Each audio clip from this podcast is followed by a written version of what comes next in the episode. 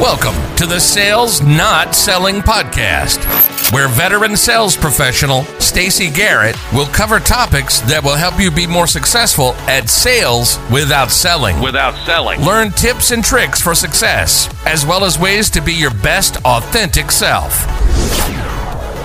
Hello, and thank you for joining me on my podcast, Sales, Not Selling. This is Stacy Garrett. I sell promotional products and have done so for over 20 years. When I was going to college for advertising and marketing, I would have never guessed I would be in sales. But here I am doing something I truly love day after day. As we're just over a month into 2021, the energy of the new year may be starting to wear off. So I thought this was a great time to think about why you want to be successful in sales and how to channel that to have a wonderful year and energize your sales career. When I first started in my career, I was a small business owner. I didn't really think that what I was doing was sales. I was doing logo design, web development, brochures, and some promotional products. A couple of years into my small business venture, I took some time to really think about what I was doing and what I loved most about it, and what I loved least. I realized I absolutely loved doing promotional product. I loved the tangibleness of that as a marketing piece. So I basically gradually stopped doing the other things that didn't really bring me as much joy. And I just did promotional products. Of course, those other skills proved very valuable, but I was doing something I really believed in and loved doing. You know what happened? I was more successful.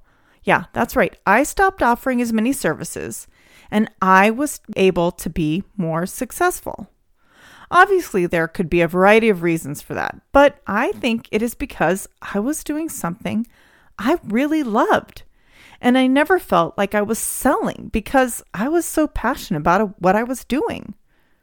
Since those days, as I have grown up a lot in my career, I think more about why I do what I do. And of course, I like getting a paycheck, but I can always do that in a variety of activities, including sales of other items if I wanted to.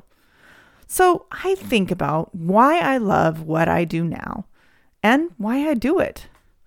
I feel like the why changes depending on the phase of your life.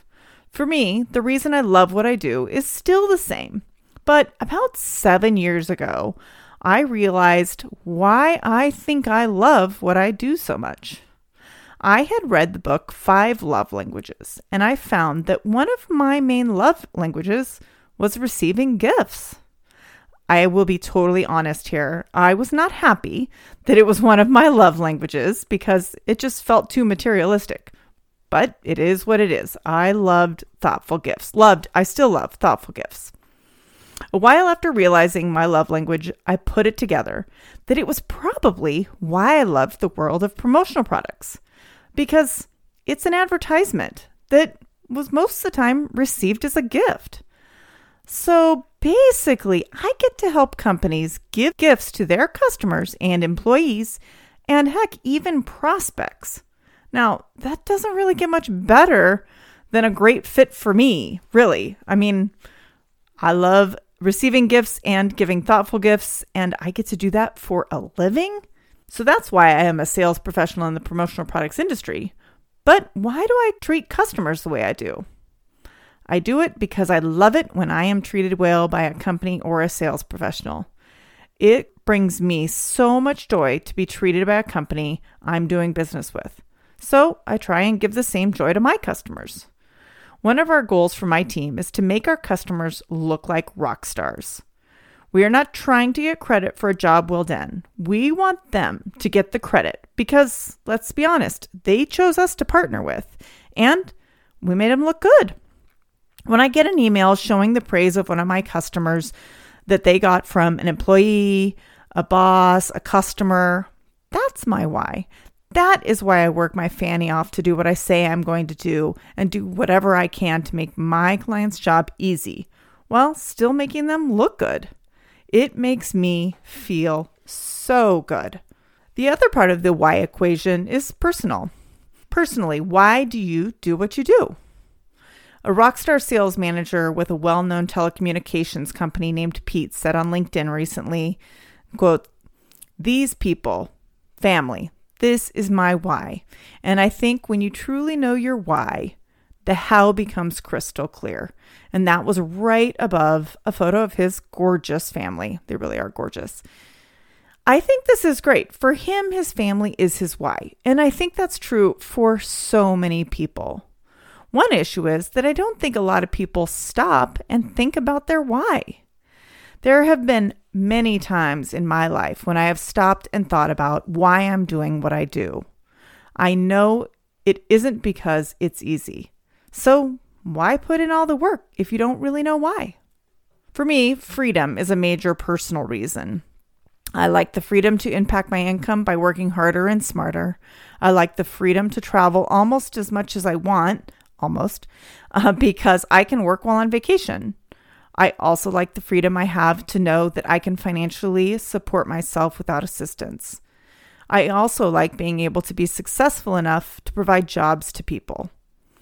Back when I first started my business in 1999, that was one of my business goals.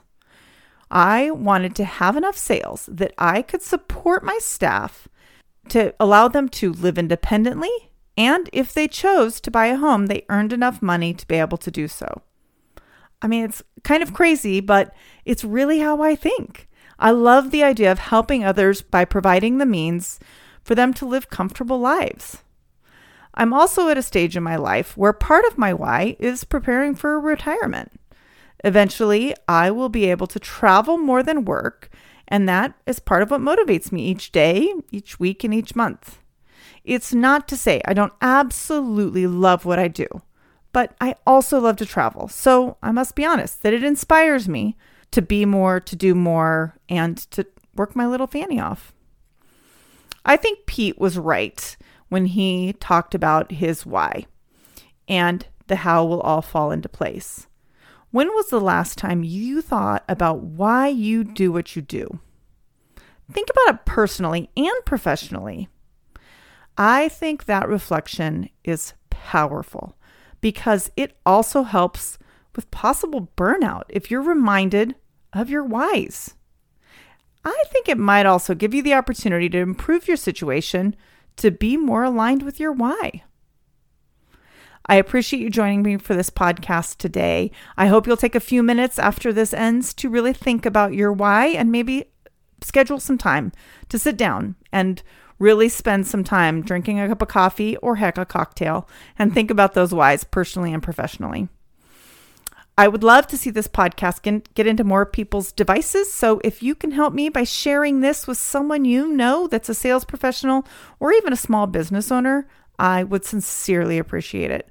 If you think of a topic topic you would like me to discuss or you have any suggestions for this podcast, let me know. You can connect with me on LinkedIn as Stacy Garrett, S T A C Y G A R R E T T, number 29, or you can find my podcast page on LinkedIn and Facebook by searching Sales, Not Selling. Have a wonderful day and keep on being the best you.